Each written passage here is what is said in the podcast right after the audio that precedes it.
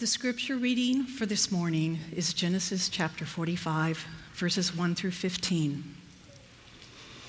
Then Joseph could not control himself before all those who stood by him. He cried, Make everyone go out from me. So no one stayed with him when Joseph made himself known to his brothers. And he wept aloud so that the Egyptians heard him and the household of Pharaoh heard it. And Joseph said to his brothers, I am Joseph. Is my father still alive? But his brothers could not answer him, for they were dismayed at his presence. So Joseph said to his brothers, Come near to me, please. And they came near. And he said, I am your brother, Joseph, whom you sold into Egypt. And now do not be distressed or angry with yourselves because you sold me here. For God sent me before you to preserve life. For the famine has been in the land these two years, and there are yet five years in which there will be neither plowing nor harvest. And God sent me before you to preserve for you a remnant on earth and to keep you alive and, and to keep alive for you many survivors. So it was not you who sent me here, but God. He has made me a father to Pharaoh and lord of all his house and ruler over the, all the land of Egypt. Hurry and go up to my father and say to him, Thus says your son Joseph, God has made me lord of all Egypt. Come down here, do not tarry. You shall dwell in the land of Goshen, and you shall be near me, you and your children and your children's children, and your flocks, your herds, and all that you have. There I will provide for you, for there are yet five years of famine to come, so that you and your household and all that you have do not come to poverty. And now your eyes see, and the eyes of my brother Benjamin see that it is my mouth that speaks to you. You must tell my father of all my honor in, in Egypt and of all that you have seen. Hurry and bring my father down here. Then he fell upon his brother Benjamin's neck and wept. And Benjamin wept upon his neck. And he kissed all his brothers and wept upon them. After that, his brothers talked with him. This is God's word. Before I go to the sermon for today, I'd like to give a brief ministry report. Judith and I live in Southeast Asia and work in the Mekong region, named after the river Mekong, starts in China, goes to the South China Sea. Our mission is to see vibrant communities of Jesus followers within the reach of every community across the Mekong region. This region has five countries where we work Cambodia, Laos, Myanmar, Thailand, and Vietnam. All these countries with majority Buddhist population, we have been to all these countries more than four times.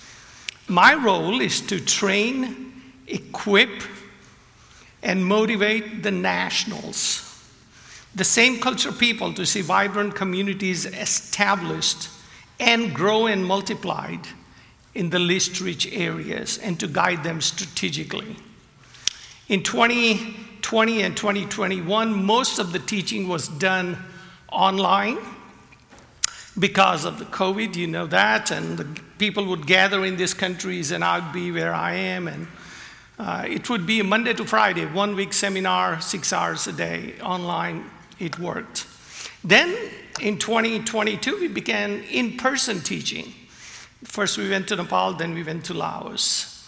Judith's role in all of this, I do teaching, training, equipping, spending time with people. Judith's role is teaching women, encouraging them, and mentoring, mentoring women. So this is online teaching that's in, in Laos and one on one. And so that's what Judith does. There are three factors that I've noticed that God has used, these three things, to see the church grow and multiply. First one is you shouldn't be surprised if you have read the book of Acts hostilities, opposition, and suffering. Somehow, wherever we have seen hostilities, opposition, and suffering go up, somehow we have seen multiple vibrant communities of Jesus followers, multiple churches start and grow and multiply. It just goes hand in hand. In Myanmar is the one classic example. The leader who started the work with me, he died of COVID. The pastor who produced most results in seeing new churches started, he died of a motorcycle accident month before we left. And another person who went to a list rich area to reach Bama people, his two sons died in first two years. And yet we have seen more churches started in Myanmar than other places. Second thing is proclamation of the word. In the book of Acts, we read about the word grew and multiplied. Extremely important that the word of God is proclaimed and taught. There are two subjects that I find very important that my heart is, and I'm preparing lessons for these people in their context is who is Jesus? First, about Jesus. They need to get Jesus right. And what is the Bible and how to read it? If they get these two right, in my opinion, my job is done pray for them, and the Lord will take over. So, the proclamation of the word is very important. And third is prayers. We need your prayers. So, join with us in prayers. Thank you for your love and support for us and our ministry. We came here in the middle of August this year, that is completely unplanned because Jason, our son, had serious stroke on August 13th. He's doing much better now. Uh, but it will take several months before he gets back on his own two feet, literally, because balance is still a challenge. He's unable to walk without a walker, and the vision. So these two are challenges. Uh, pray for him. Judith and I are very grateful to you for your prayers and your help that you have extended to us. Thank you very, very much. Now to the servant, an embrace of grace. I have a dear brother in dear brother in the Lord at Parchman Correctional Facility in Mississippi, and he's in there for life.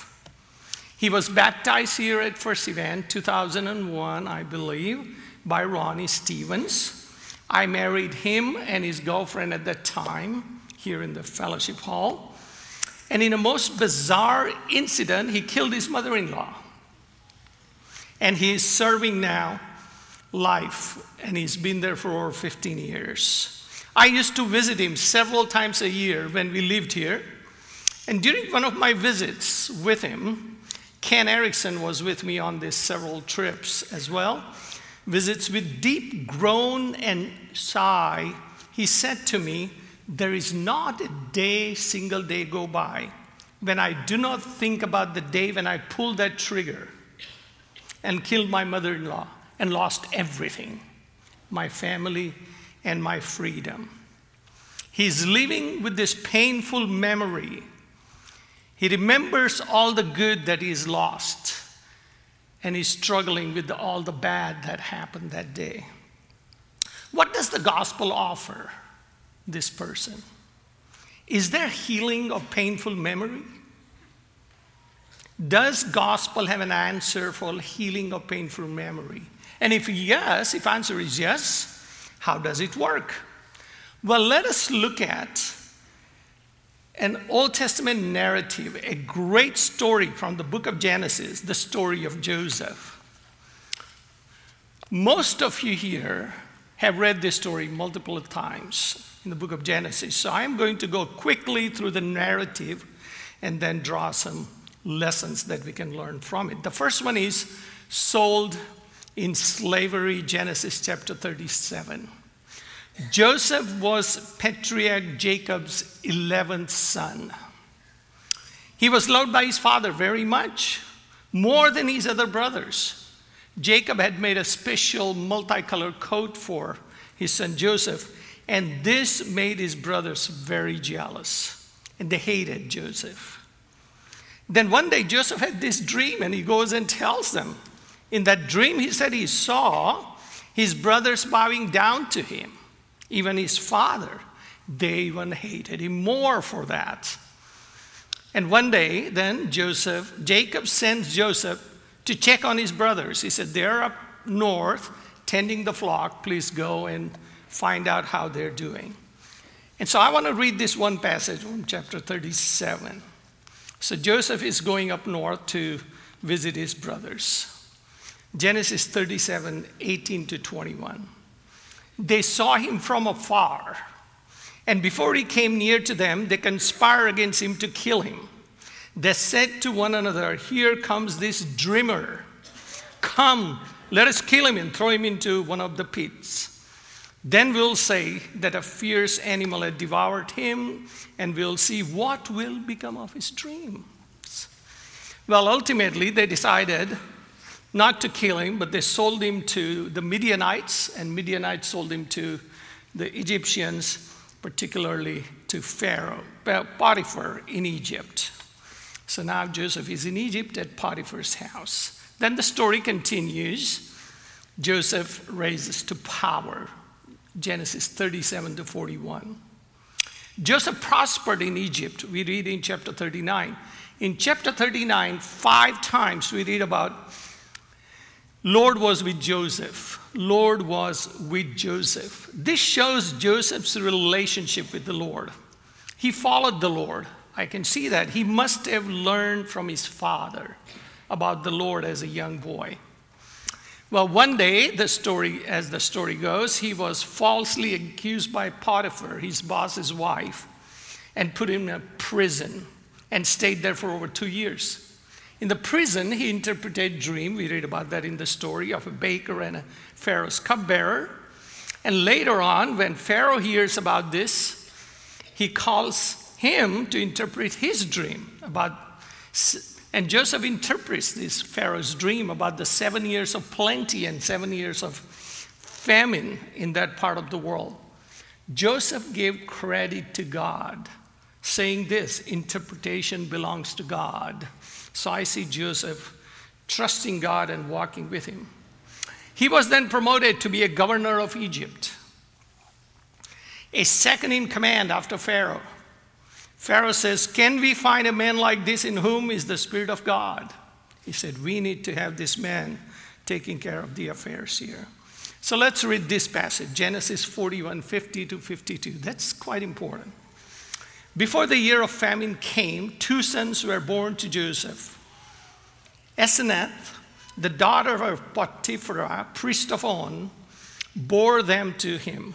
Joseph called the name of the firstborn Manasseh this actually means one who causes to be forgotten. One who causes to be forgotten. Joseph called the name of the firstborn Manasseh, for he said, God has made me forget all my hardships and all my father's house. The name of the second he called Ephraim, for God has made me fruitful in the land of my affliction. He gave meaningful names to both of his sons. Did Joseph really forget all his hardship? Did he? Did he forget his father's house? We will see as the story continues. The third part of the story Joseph meets his brothers face to face, Genesis 42. According to Joseph's interpretation, after seven years of plenty, now there was severe famine in the land. I'm going really quickly through the story. Jacob, so Jacob sends his 10 sons, keeps Benjamin there. Well, Joseph was gone, to go to Egypt and buy grain because they heard that there's grain sold in Egypt. After many years now, Joseph came face to face with his brothers. So let's read some verses from chapter 42, 7 to 11. Joseph saw his brothers and recognized them, but he treated them like strangers and spoke roughly to them. Where do you come from? He said. They said, From the land of Canaan to buy food. And Joseph recognized his brothers, but they did not recognize him. And Joseph remembered the dreams that he had dreamed of them. And he said to them, You're spies. You have come to seek the nakedness of the land. They said to him, No, my lord, your servants have come to buy food. We are all sons of one man. We are honest men. Your servants have never been spies. Verse 18. On the third day, Joseph said to them, Do, do this and you'll live, for I fear God. If you're honest men, let one of your brothers remain confined where you, where you are in custody, and let the rest go and carry the grain for the famine, for the famine of your households. And bring your youngest son to me. Next time you come for grain, you got to bring Benjamin. So your words will be verified, and you shall not die. And they did so. Then they said to one another, Listen to this. In truth, we are guilty concerning our brother, in that we saw the distress of his soul when he begged us and we did not listen. That is why this distress has come upon us. And Reuben answered them, Did I not tell you guys? You not to sin against the boy, but you did not listen. So now here comes a reckoning for his blood. They did not know that Joseph understood them for there was an interpreter between them. J- Joseph knew the language, but he still pretended he didn't know, so he had an interpreter. Then he turned away from them and wept. And he turned to them and spoke to them, and he took Simeon from there, bound him, and kept Simeon with them. Joseph's memory returned. He remembered his brothers, he remembered his father's household. He remembered his dreams and the hardship that followed, all in just a few seconds. He said, God has made me forget all my hardship in my father's house. He sees his brothers, and all the memory comes flooding back to his memory. That followed in just a few seconds. Same thing happened to his brothers. Their memory surfaced. They could still see Joseph in the pit begging for his life. After all this year, they had not forgotten, it was ingrained in them. Well, then the brothers returned to their home with the grain, and the story continues. The next in the stories, well, the brothers, after they ran out of food, they had to come back to Egypt, chapters 43 and 44. Jacob and family obviously ran out of grain and they had to return to Egypt to buy more grain. But they had to take Benjamin with them. J- J- Joseph had made it clear next time you come, you have to bring Benjamin. With much hesitation, Jacob allowed Benjamin to go with them, and here they meet Joseph again. And these are the words we read in chapter 43, verse 29.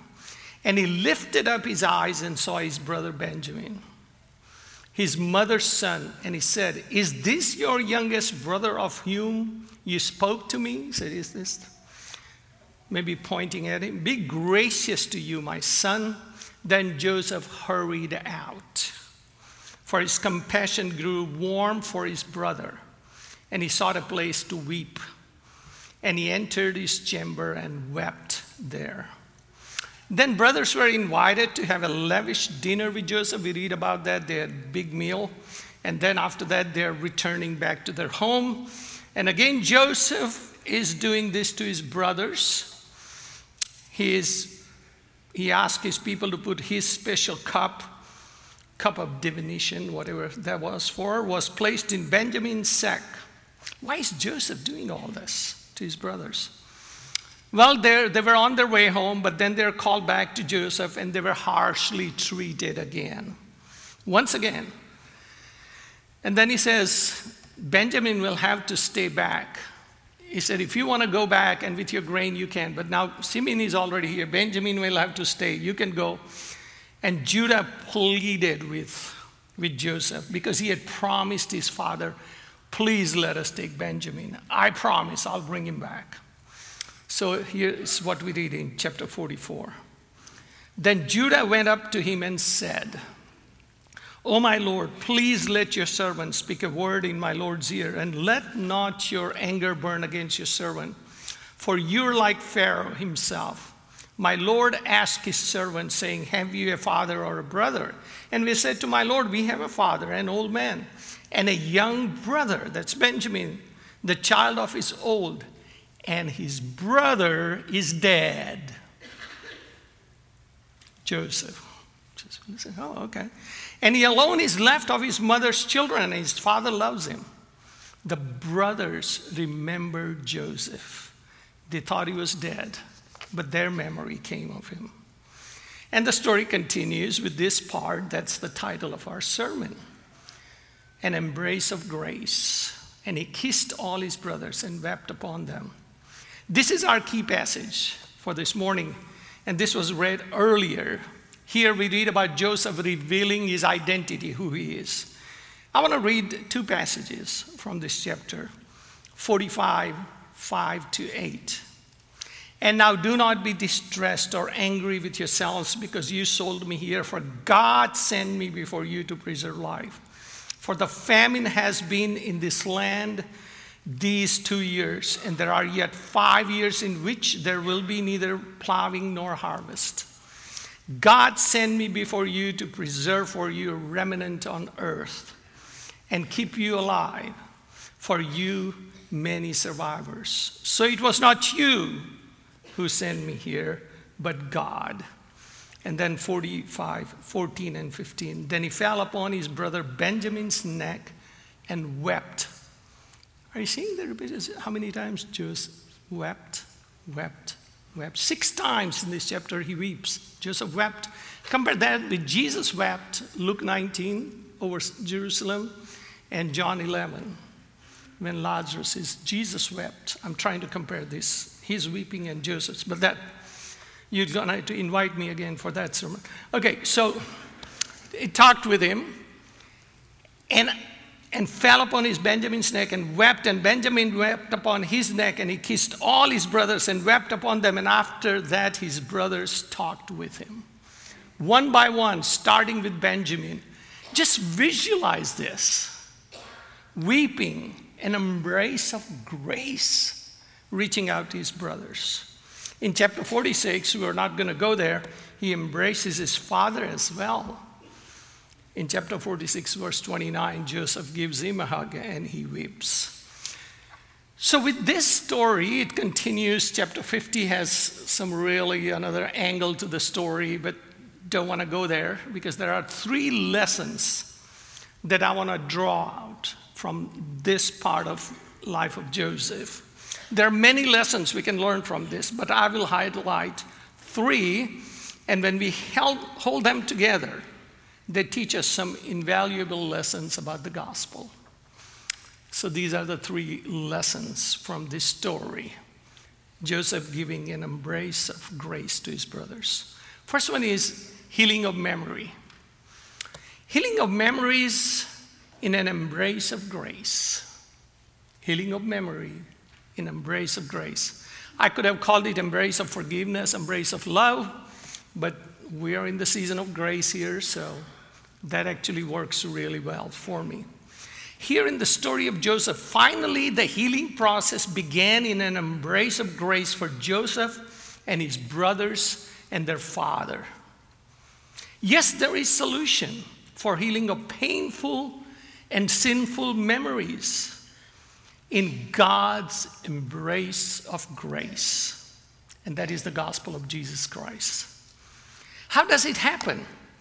Can we ever forget past, especially painful and sinful past?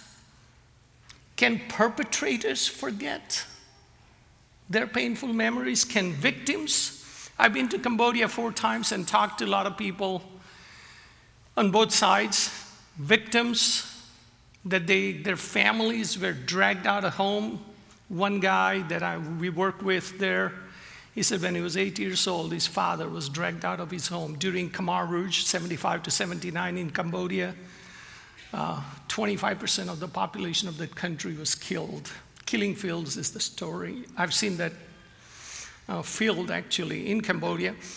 And so there are a lot of victims there, and they still remember this. Young people, they're in their 50s and 60s now. But here's the perpetrators. In a church, there was an elder, about 62 years old.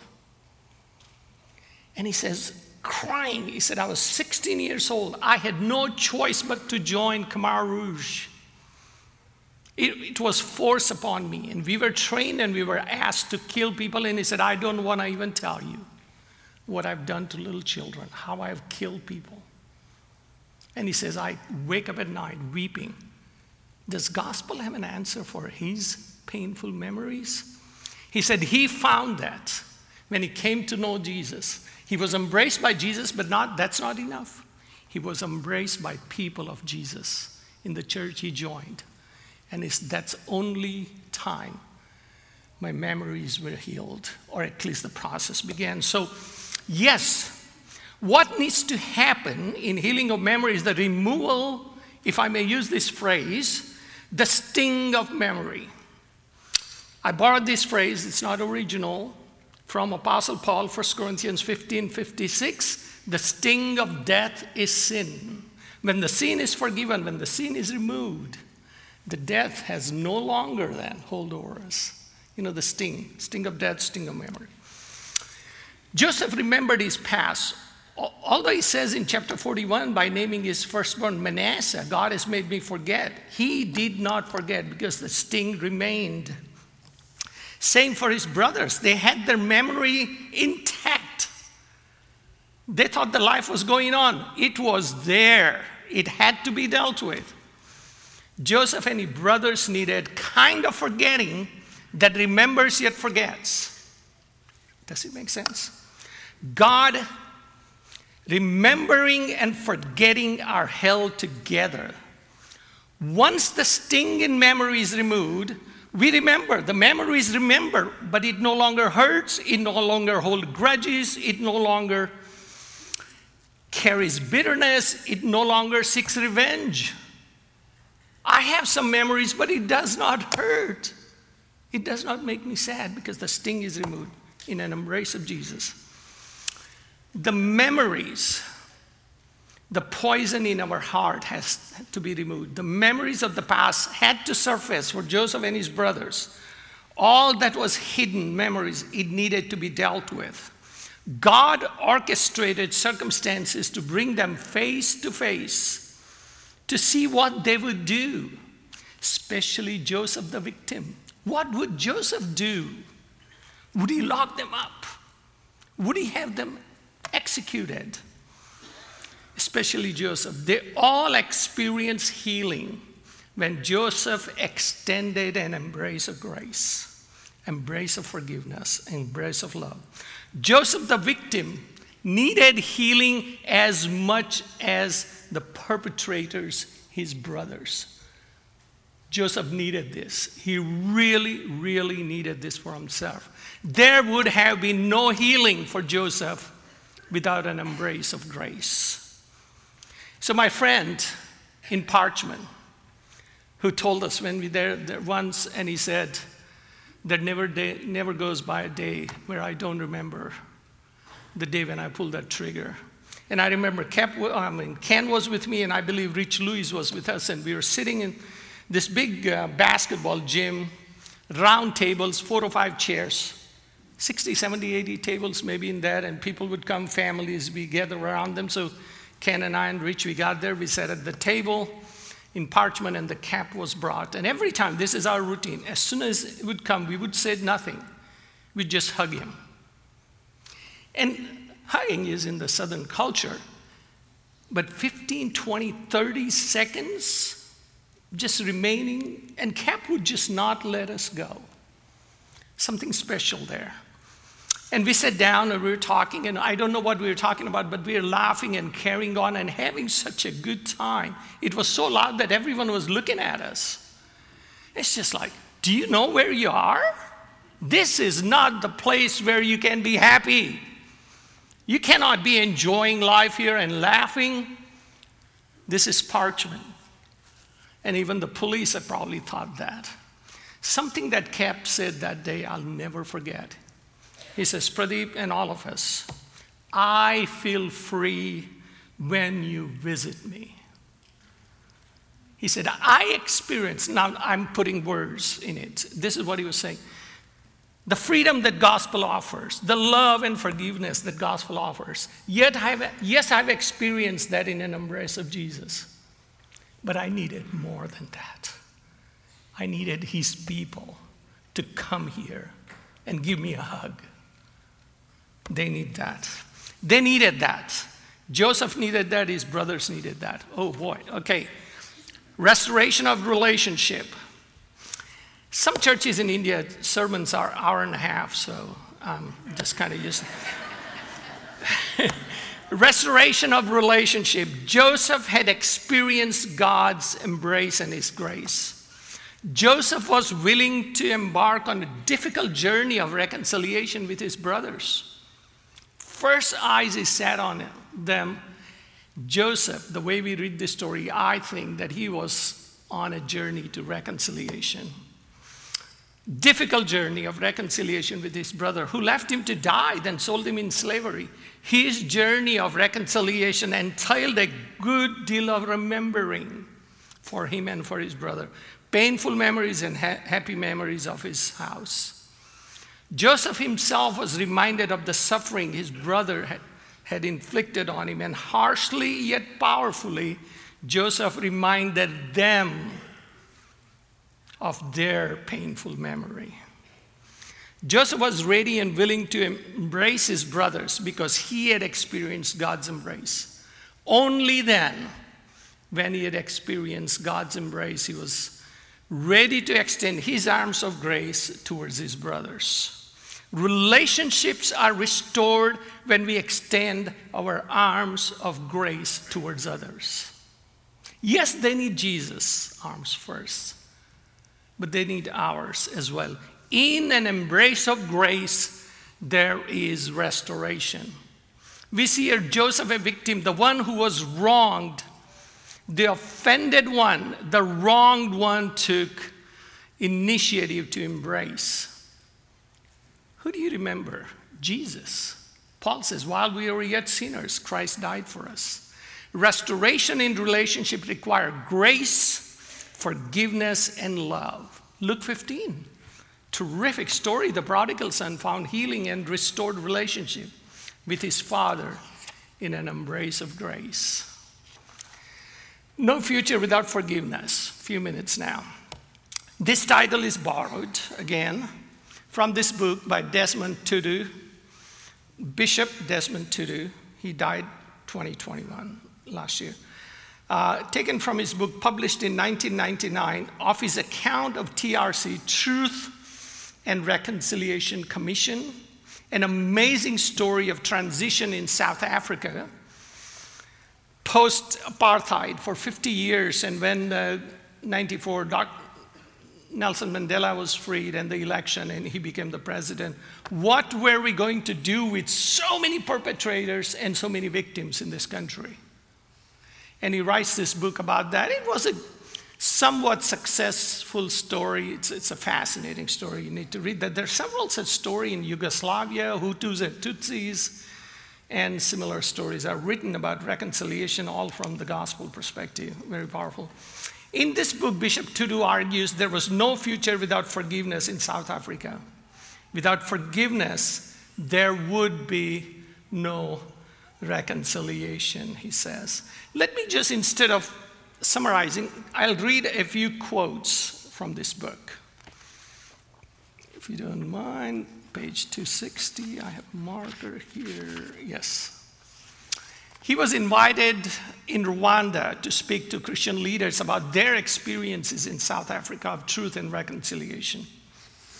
I said to the Christian leaders there in Rwanda, there was talk about tribunals because people did not want to tolerate allowing the criminals to escape punishment. But what I feared was that if writ- retributive justice was the last word in their situation, then Rwanda had had it. Retribution. If that's what you want, you're done. Most Hutu would feel they had been found guilty, not because they were guilty, but because they were Hutus. And they would wait for the day when they would be able to take revenge. Then they would pay back the Tutsi for the horrendous prison condition which they had been held. And here's the key verse I told them, he says, the Christian leaders there, that the cycle of reprisal and counter reprisal that had characterized their national history had to be broken. And that the only way to do this was to go beyond retributive justice to restorative justice to move on to forgiveness because without it there was no future for Rwanda. No future for Rwanda. So he said, There is no. And then here, about forgiveness. Forgiveness does not mean condoning what has been done, it means taking what happened seriously and not minimizing it. Drawing out the sting in the memory that threatens to poison our entire existence. Forgiveness and embrace of grace removes that sting of memory. And here, forgiving means abandoning your rights to pay back the perpetrators his own coin. But it is a loss that liberates the victim. In the commission, we heard people, and there are so many stories in this book, of a sense of relief after forgiving. The victims faced their perpetrators and heard horrendous stories of how their parents and others were killed. Then they forgave each other and cried. There are some amazing stories. And a lot of victims, they said, I just felt freedom after extending grace and forgiving. Does the victim depend on culprits contrition and confession as the precondition for being able to forgive? There is no question that, of course, such a confession is a great help to the one who wants to forgive, but it is not absolutely indispensable. Jesus did not wait until those who were nailing him to the cross had asked for forgiveness. He was ready as they drove nails, draw, as they drove in the nails to pray to his Father to forgive them and he even provided an excuse for what they were doing for them. If the victim could forgive only when the culprit confessed, then the victim would be locked into culprit's whim, locked into victimhood. There is no future, he says, without, without forgiveness. And that's where it is a powerful, powerful story of life of Joseph. It teaches us how to deal with painful memories how to restore relationships and how powerful powerful forgiveness is on the part of the victims that we are wronged and we reach out to people. What what are we going to do in our world? What about russia and ukraine? I was at a prayer meeting with our organization not too long ago and a russian leader and a ukrainian leader were sharing prayer requests on the stage weeping and hugging each other and seeking forgiveness. I've seen Uyghurs, believers, and Chinese, because I've met them, meeting at a prayer meeting with the gospel. What about India and Pakistan, China and Taiwan, Israel and Palestine? What about our own country and race relationship? What is our future? Is there future without forgiveness? Only the gospel of Jesus Christ provides solution to our problems. Yes, people need God's gracious, forgiving embrace, but they need ours as well. They need ours. We need to extend our hearts. There is no future without forgiveness, brothers and sisters, and there is no future without an embrace of grace.